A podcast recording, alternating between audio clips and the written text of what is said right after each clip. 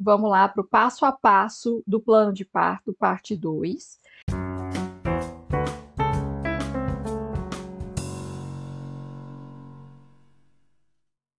E hoje eu quero falar com você sobre métodos de alívio da dor que você deve colocar lá no seu plano de parto. Então, reserva um cantinho no seu plano de parto, né? Para que você descreva quais são os métodos que você deseja utilizar no seu parto, para que isso já esteja ali no seu plano de parto e que você vai entregar essas cópias, né, do, do plano de parto, as vias, para pessoas-chave ali. Então, quando você chegar no hospital, você deve entregar uma via para pro, a equipe. Então, você tem uma via para você, uma via para a equipe, uma via para o pediatra ou neonatologista, né? E deixa uma separada para, se precisar, entregar, por exemplo, para o obstetra, que vai, vai te acompanhar, tá bom? É muito importante é, a gente falar sobre os métodos não farmacológicos da dor, ou métodos de alívio da dor, tá? Eles podem ser chamados de MAD, métodos ah, de alívio da dor, não farmacológicos e os farmacológicos. Os não farmacológicos são aqueles que geralmente a gente consegue utilizar é, por conta própria, tá? É, que não são de difícil acesso, é, não exige um grande conhecimento aí de anatomia ou de recursos complexos, é, que podem ser facilmente utilizados pelo seu parceiro, tá? Ou o acompanhante, enfim, o acompanhante, a acompanhante, independente, tá? Então, esses são os métodos fáceis, né? É, por exemplo, a massagem, é, saber um pouquinho sobre movimentação, respiração, relaxamento, colocar uma música, utilizar a bola de pilates. Daqui a pouco a gente vai falar um pouquinho sobre isso. É importante saber utilizar. Né, técnicas de calor, as bolsas de água quente, por exemplo, chuveiro, banheiro, é, essas são fáceis, né, de da gente ensinar para um acompanhante, que é o que eu faço durante a consultoria online e durante o acompanhamento online do parto. Essas a gente consegue dar pequenas explicações, aulas rápidas, e aí o acompanhante já consegue fazer, né? Isso é um suporte muito interessante. Já algumas outras técnicas, elas exigem uma certa formação e uma certa experiência e aí nós temos as doulas que vão aplicar com mais, é, digamos, certeza, né, com convicção, esses recursos mais complexos, tá? Então, que exigem um pouco mais de conhecimento de anatomia, de fisiologia, né? Então, é, são aplicados especialmente pelas doulas, e por acupunturistas, às vezes por algumas obstetrizes, enfermeiras, fisioterapeutas, obstetras. E é sempre importante lembrar que, exceto a doula, né, que tem o foco exclusivo no conforto e alívio da dor durante o trabalho de parto, os outros profissionais têm outras competências e eventualmente vão é, podem não conseguir cumprir esse papel com profundidade. Então, a gente tem uma pessoa, né, que é a doula, se você não ouviu falar de doula, não sabe o que é doula, essa pessoa tem muito mais respaldo, né, para trabalhar com essas técnicas de conforto e alívio da dor, gente, porque nós somos treinadas para isso. A gente estuda para saber essas técnicas, tá? A gente não tira essas coisas da nossa cabeça tem um fundamento, tem uma prática. Então, quais são esses outros recursos né, mais complexos que exigem um pouquinho mais de conhecimento? A homeopatia, tá? Eu trabalho com homeopatia, eu gosto bastante de trabalhar a homeopatia é, durante o trabalho de parto, né? Ela funciona bastante, mesmo a mulher nunca tendo utilizado a homeopatia. Então, para isso, eu estudei mais, né? Aprimorei, eu sei o que utilizar com cada mulher. Então, eu faço uma anamnese com a mulher antes. Não é que é, serve para todas as mulheres, entendeu? Então, é isso que a gente precisa ter, levar em consideração. O chuveiro, toda mulher pode usar, né? É, a banheira de água quente, a maioria das mulheres podem usar. A gente tem que ter um certo cuidado com as hipertensas, né? Dependendo da temperatura, a gente pode ter aí também uma alteração da pressão arterial. É, os chás, né? São muito bem-vindos, podem ser utilizados, mas de novo, você tem que pensar assim: se eu sou hipertensa, eu não posso, por exemplo, exagerar numa canela, né? É, a canela dá uma alteração de pressão é, considerável, de elevação de pressão, tá? É, e aí a gente tem um outro recurso que eu utilizo também, que é a aromaterapia. Não sei se você já ouviu falar na aromaterapia, né? Que utiliza óleos essenciais. Esses óleos essenciais, eles funcionam entrando no sistema límbico, no sistema nervoso central e produzindo estímulo ou relaxamento. Esses são os básicos, digamos assim. Mas também trabalha na fisiologia, tá? Ele trabalha muito no corpo físico, mas também trabalha nas emoções e no campo, digamos, vibracional da gente, tá? Então, se a gente quer trazer um ambiente de alegria, a gente utiliza alguns, é, alguns óleos que trazem esse, né, esse sentimento, essa coisa. Então, se a gente quer reduzir a ansiedade, também temos óleos para reduzir a ansiedade se a gente quer trabalhar um medo, né? Tem um medo muito profundo, às vezes, que aparece no trabalho de parto e desorganiza muito a respiração, porque as emoções, elas é, influenciam diretamente na fisiologia do corpo e a fisiologia do corpo influencia diretamente nas emoções. Então, um conhecimento de aromaterapia pode é, resultar aí em, em muitos benefícios para este trabalho de parto. Mas eu não recomendo que você pegue é, receitinhas prontas na internet. E se você me perguntar assim, a lavanda é boa, Lud? É. Né? Lavanda é tipo assim, é o óleo coringa que não vai fazer mal, mas talvez também não cause nada de diferente, entendeu? Acalma demais. Aí, digamos que a gente quer uma mulher mais presente, é, mais focada e tudo mais, e ela tá dormindo por causa do efeito da lavanda, não ajudou tá? Então, depende demais do jeito que a gente usa. Então, por exemplo, a aromaterapia, é, a gente pode utilizar óleos né, que ajudam na dilatação do colo do útero. De novo, muita gente acha que um óleo maravilhoso para trabalho de parto é a canela. Não é bom para todo mundo e deve ser utilizado com muito cuidado, né? E a gente tem que ver muito bem como vai ser aplicada. Né? Muita gente tem usado é, canela para é, inalar, né, para sentir o cheiro, eu não recomendo, né? Então, a gente tem que ter um conhecimento. Então, a aromaterapia é um recurso maravilhoso, não só para alívio da dor no trabalho de parto, mas para outras questões, mas não é uma coisa que uh, um acompanhante leigo vai conseguir utilizar, tá? Então, se for necessário, você tem que fazer um cursinho, uma preparação. Eu ensino sobre aromaterapia nas consultorias online, né? Então, eu faço uma anamnese com você e preparo para você um, um, uma listinha de óleos. Vou te ensinar a montar né, um blend, que seria a mistura de óleos, para você ficar pingando num colar de aromaterapia. É um colarzinho que vem com uma pedrinha aqui de cerâmica pequenininha, aonde você vai pingando de duas em duas horas, ou até menos, ou até mais, então tudo depende do caso, né? Preparo também com você um óleo de massagem chamado Sinergia de Parto, ensino como utilizar, ensino as massagens que podem ser feitas para trabalhar isso, né? E aí a gente tem é, uma, uma, um aprofundamento, né?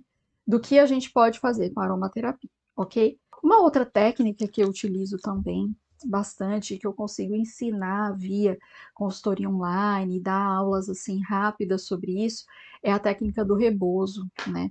E o rebozo, ele é um pano mexicano, tá? Utilizado, ele era uma peça do vestuário mexicano, muito utilizado pelas parteiras mexicanas é, para fazer massagem. Então, aquele pano que as mulheres usavam né, para se cobrir no México se transformou num objeto de, de massagem né, em mulheres grávidas. E aí se fala assim: qual a diferença isso pode fazer? Vocês não têm noção do que um rebozo pode fazer. De quinta-feira para cá, com as aulas que eu ensinei para esse casal, nós chegamos hoje no resultado que estamos tendo agora, né? era um bebê extremamente alto, né? Um bebê que estava é, com dificuldades, é, a gente não sabe por quê, de encaixar na pelve, né? E quando um bebê está com 37 semanas mais ou menos, a gente já imagina que ele deveria estar encaixado. E esse bebê não estava ainda, estava solto, né? Que a gente fala solto ali dentro da barriga. Então ele precisava estar encaixado no osso púbico. Então imagina que esse aqui é o monte de Vênus, né, o ossinho, e que esse bebê já deveria estar com a cabecinha presa aqui. Aí o corpinho fica solto, mas a cabecinha está presa. Depois ele começa a trabalhar o colo do útero ali. E nós tínhamos um bebê de 40 semanas e 3 dias que ainda não estava encaixado. Né? E o médico estava, inclusive, dizendo que ia marcar uma cesárea é, caso ela chegasse às 41 semanas, e ele acreditava que não resolveria nem mesmo uma indução, porque no caso dela tinha que ser cesárea. E aí ela estava muito chateada com isso, e eu falei, bom, o não a gente já tem. Vamos tentar algumas técnicas, e nós vamos pedir um prazo para o médico, para que esse neném encaixe na pelve, né? E nós começamos então uma série de exercícios, e esses exercícios são os que eu passo, tá? Na consultoria online. E aí nós começamos a utilizar o rebozo de diversas maneiras diferentes. Então, eu mandei vídeos para eles, fiz junto algumas das técnicas, mostrando como funciona. E aí, de quinta-feira para cá, hoje nós temos um bebê encaixado tá? E esse bebê encaixado começou a trabalhar o colo do útero e começou então as contrações. E agora a gente está esperando para que essas contrações sejam contrações verdadeiras de parto. Dentre outras técnicas, a gente utilizou também fitoterapia. Então, eu estava falando, né? Eu utilizo homeopatia, aromaterapia e fitoterapia.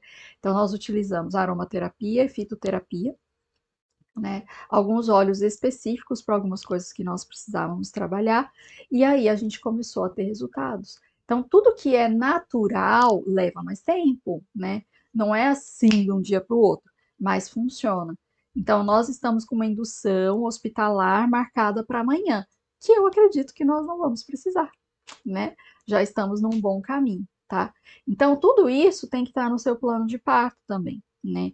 Essa parte você pode sentar e fazer com uma doula, você pode sentar e fazer comigo, né? E a gente pode planejar aí algumas coisas a gente pode utilizar, tá?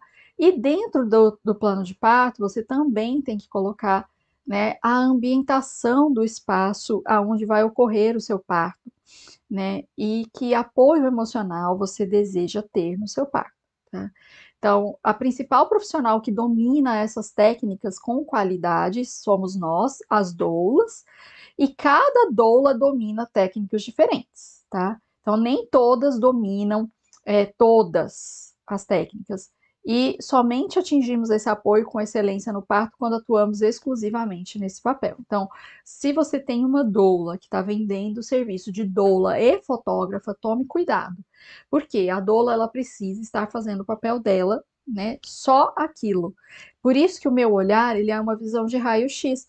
Eu consigo, mesmo olhando pela câmera, observar o que que a gente pode mudar no ambiente, no espaço, na, na, no posicionamento dessa mulher para a gente chegar num, num, numa descida de bebê legal, né? Então eu estou falando algumas coisas aqui que talvez não façam sentido para você hoje, né?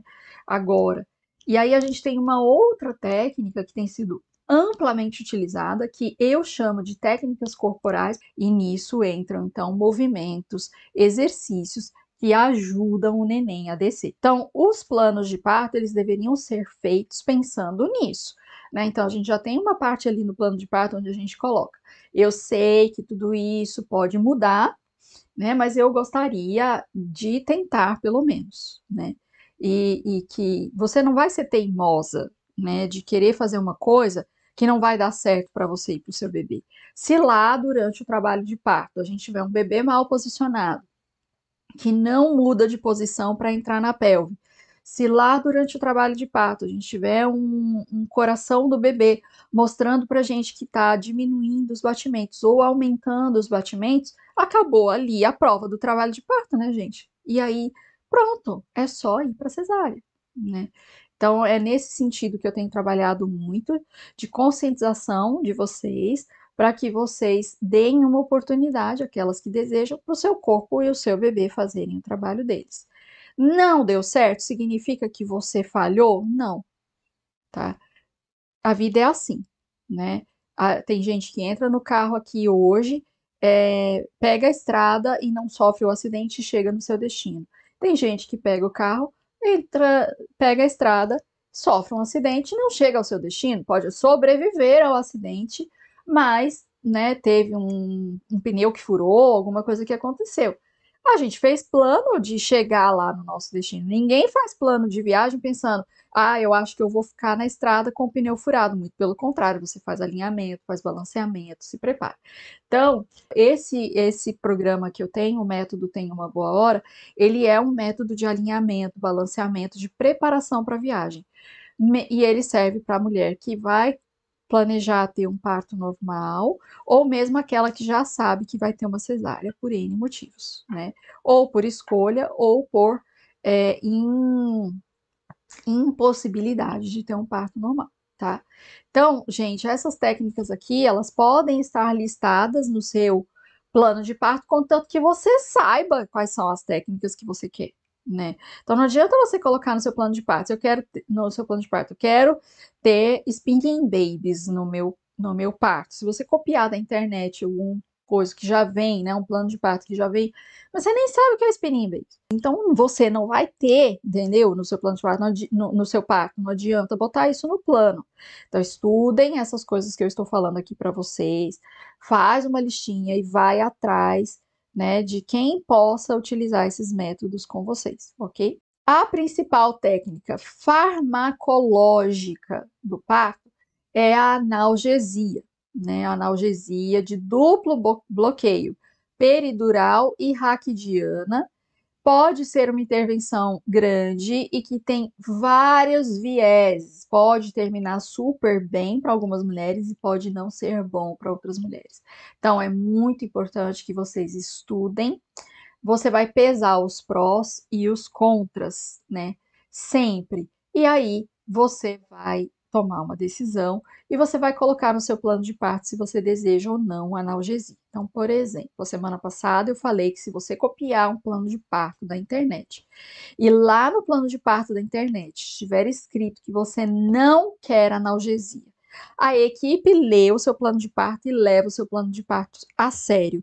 Você está lá na hora da covardia no seu parto e você fala: Eu quero analgesia, eu quero agora. E eles dizem: Não, mas está escrito no seu plano de parto que você não quer analgesia. Você gritando: Eu quero analgesia. Vira uma loucura, né?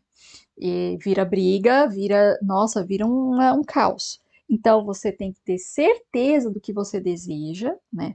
Estuda, né? Se você quer uma analgesia, é, você pode escrever também que você não quer que seja oferecida para você, que você pede e que debaixo da sua vontade, da sua escolha, quando você pedir, você quer que seja feita analgesia. Se você colocar que não quer, quais seriam os motivos para dizer que quer e, e criar uma linguagem, um código com o acompanhante né? Que se você falar tal coisa, aquilo significa que realmente é verdade, você quer. Que a gente sabe que a mulher fica debaixo de muita pressão nesse momento. Pode ser que ela fale que quer, mas ela aguenta mais um pouquinho, entendeu? E aí passou a fase da transição, que é a hora da covardia, que você pensa que vai morrer, passou, e aí você passa sem analgesia. Eu tive dois partos sem analgesia né? Não tô dizendo que eu sou melhor do que ninguém, mas é porque é possível, que eu sou frouxa, eu sou mole, né? E, e poderia ter tomado uma analgesia, poderia, mas eu sabia que em parto domiciliar eu não tomaria uma analgesia, é, e que a analgesia, ela tem consequências, tá? Então, uma das consequências é você perder a sensibilidade da hora de fazer força e ter que precisar de um um expulsivo guiado, né? Ficar, alguém ficar falando, faz força agora, faz força agora, agora é o momento. E isso acabar aí também alguém tendo que subir na sua barriga para empurrar o neném, que se chama manobra de Cristelé. É, às vezes precisando, entre aspas, né? Porque nunca precisa, mas tipo, fazer uma episiotomia para aumentar, largar o canal de parto. E é, às vezes termina em vácuo extrator e forceps. Então, estude bastante sobre analgesia, mas já vi analgesia resolver muitos partos difíceis que estavam trabalhosos, que a mulher precisava descansar, tomou analgesia e voltou na, na, na, na analgesia super bem e pariu. Então a gente não pode fechar a questão como ah, é assim assado, né? Preto no branco. Não. Existem áreas cinzas em todas as decisões que nós tomamos, e aí você precisa ver isso é, na, no, na sua história, no seu caso, tá bom? Então, muito importante estudar, né? E essa decisão, ela é sua. E a analgesia, ela é feita pelo médico anestesiologista, através de uma punção na coluna. Então, você também deve estudar sobre tudo isso. Para mim, por exemplo, não servia, porque eu não queria ninguém botando uma agulha na minha coluna. Né? Isso era uma coisa que para mim estava fora de cogitação. Muito bem, falamos aqui de várias, vários aspectos, então, sobre é, técnicas para alívio da dor no seu parto que devem estar escritas no seu plano de parto para te ajudar a tomar decisões lá na hora, para que a equipe saiba né, o que, que você deseja, o que, que você é, espera a respeito disso. Então não adianta você querer usar a bola, que é famosa a bola, quero entrar nesse assunto agora um pouco, tá? Você acha que a bola faz o, o serviço sozinha, né? Que a bola é tipo a, virou uma, uma coisa de circuito de parto, né? É, tem que ter bola, tem que ter banqueta, e as duas, às vezes, são duas vilãs se não utilizadas corretamente. Você acha que a bola é assim, nossa, eu preciso levar uma bola, posso entrar com a bola nesse hospital? E eles vão dizer, não, a bola não pode entrar. Eles vão, ah, eu não posso levar minha bola. E às vezes a bola não vai resolver nada, entendeu? Às vezes a bola é só mais um adereço que vai ficar ali no canto e você nem vai precisar, né? Então, é, muita mulher senta na bola e fica lá, ficando na bola, né? Ah, mas eu fiquei quicando na bola e eu não tive dilatação. Ou, ah, eu fiquei quicando na bola e acabei tendo um edema de colo de útero. Gente, está acontecendo com uma frequência muito grande isso. Né? Ah, fiquei sentada na banqueta e tive edema do colo do útero. O que, que é o edema? Incha. É, eu vou fazer assim, né? Então, imagina que esse lábio é o seu colo de útero e ele precisa abrir. E ele está inchado. Imagina inchado, como que vai ser? Vai ser mais difícil para o neném passar né? Então você acha assim que eu, ah, eu vou levar uma bola e vai resolver todos os meus problemas. Não é bem assim, né? Então estude sobre o uso da bola, pesquise como que você vai utilizar, se o local onde você entra vai ter como utilizar a bola, se eles têm a própria ou se você tem que levar, né? É, chuveiro, se você vai poder utilizar chuveiro, se você quer entrar no chuveiro, você tem que perguntar, você tem que saber tá bom? E ir atrás dos lugares aonde você possa ter o parto do jeito que você quer. O que, que é importante? Fazer visitas às maternidades depois que você fizer uma pesquisa, tá? Você pode falar com doulas, pode falar com outras mulheres, pode falar com profissionais, uma coisa muito legal é fazer um levantamento das maternidades próximas da sua casa, né, de cidades vizinhas. Você pode pesquisar no Tabnet, tá? É um site do DataSUS. E ali você encontra, né, maternidades. Aí você vai e faz as visitas. Você pode ir no site da ANS e ver as taxas de cesariana e de parto normal do hospital que você escolheu para se for particular, tá? Para ter seu neném. É, você também pode buscar nos grupos de parto do Facebook, você tem grupos gigantes sobre parto e que tem muita informação, tem relatos das diversas maternidades do país inteiro. Aí você usa a lupa para pesquisar nesses grupos e depois você vai fazendo perguntas para descobrir aonde você quer ter o seu parto. Não adianta de nada ter um plano de parto e você ficar sem saber aonde vai ser, é jogar na loteria, né? Então é roleta russa, você pode cair em qualquer lugar e pode ter uma experiência muito ruim de parto por ter escolhido o lugar errado. Ah, Lud, mas eu vou parir no SUS, o SUS é isso. SUS... Gente, existe um SUS que funciona nesse país, né? Então, existem lugares muito bons. Eu acabei de acompanhar mês passado um parto que a gente. Eu estava com muito medo de ser um parto difícil e tudo mais. A gente teve informações, fui, fui procurando informações SUS, né? E foi muito bom o parto. Apesar de certos detalhes que, gente, perfeito, né? Difícil, mas a gente conseguiu um parto respeitoso, um parto tranquilo. Então, procurem, né, lugares que vão te proporcionar certas escolhas e vai naquilo que é mais importante para você. E aí você vai cedendo abrindo mão daquilo que é menos importante, tá bom? Semana passada eu estava falando sobre algumas coisas para você colocar no seu plano de parto e ficou faltando uma parte, então hoje eu completei a parte que estava faltando, né? Que é colocar nesse plano de parto não apenas aquilo que você não quer, as intervenções que você não quer, as coisas que você não não deseja, mas colocar aquilo que você quer, tá bom? Tanto aqui quanto no Brasil, gente, o plano de parto ele é um guia, tá? No Brasil ele pode ser uma proteção legal maior para você. É, no Japão eles têm o Basso Puran que já vem pronto, né? Então é do inglês birth plan. Eles leem baço, né? Quando está escrito birth, eles falam baço é, Puran, né? E aí você vai marcando ali nos quadradinhos aquilo que você quer, aquilo que você não quer. E às vezes é, aceitam certas coisas, às vezes não, né? E falam que isso nem existe. Então já vi lugar que eles falam assim: não existe deixar isso do cordão parar de pulsar para cortar. Vocês inventaram isso, da onde que vocês tiraram isso? E aí a gente teve que levar pesquisas mostrando em inglês, né, que existia sim e tudo mais. E eles disseram, tá, pode existir, mas aqui a gente não faz, né? Então foram bem resistentes. Em outros casos, não. A gente conseguiu mudar algumas coisas, né? Então a gente tendo aí um tempo para conversar, a gente consegue sim é, fazer planos de parto que ficam, que sejam bem aceitos e que façam a diferença tá bom? Eu desejo a todas vocês uma boa hora, tá?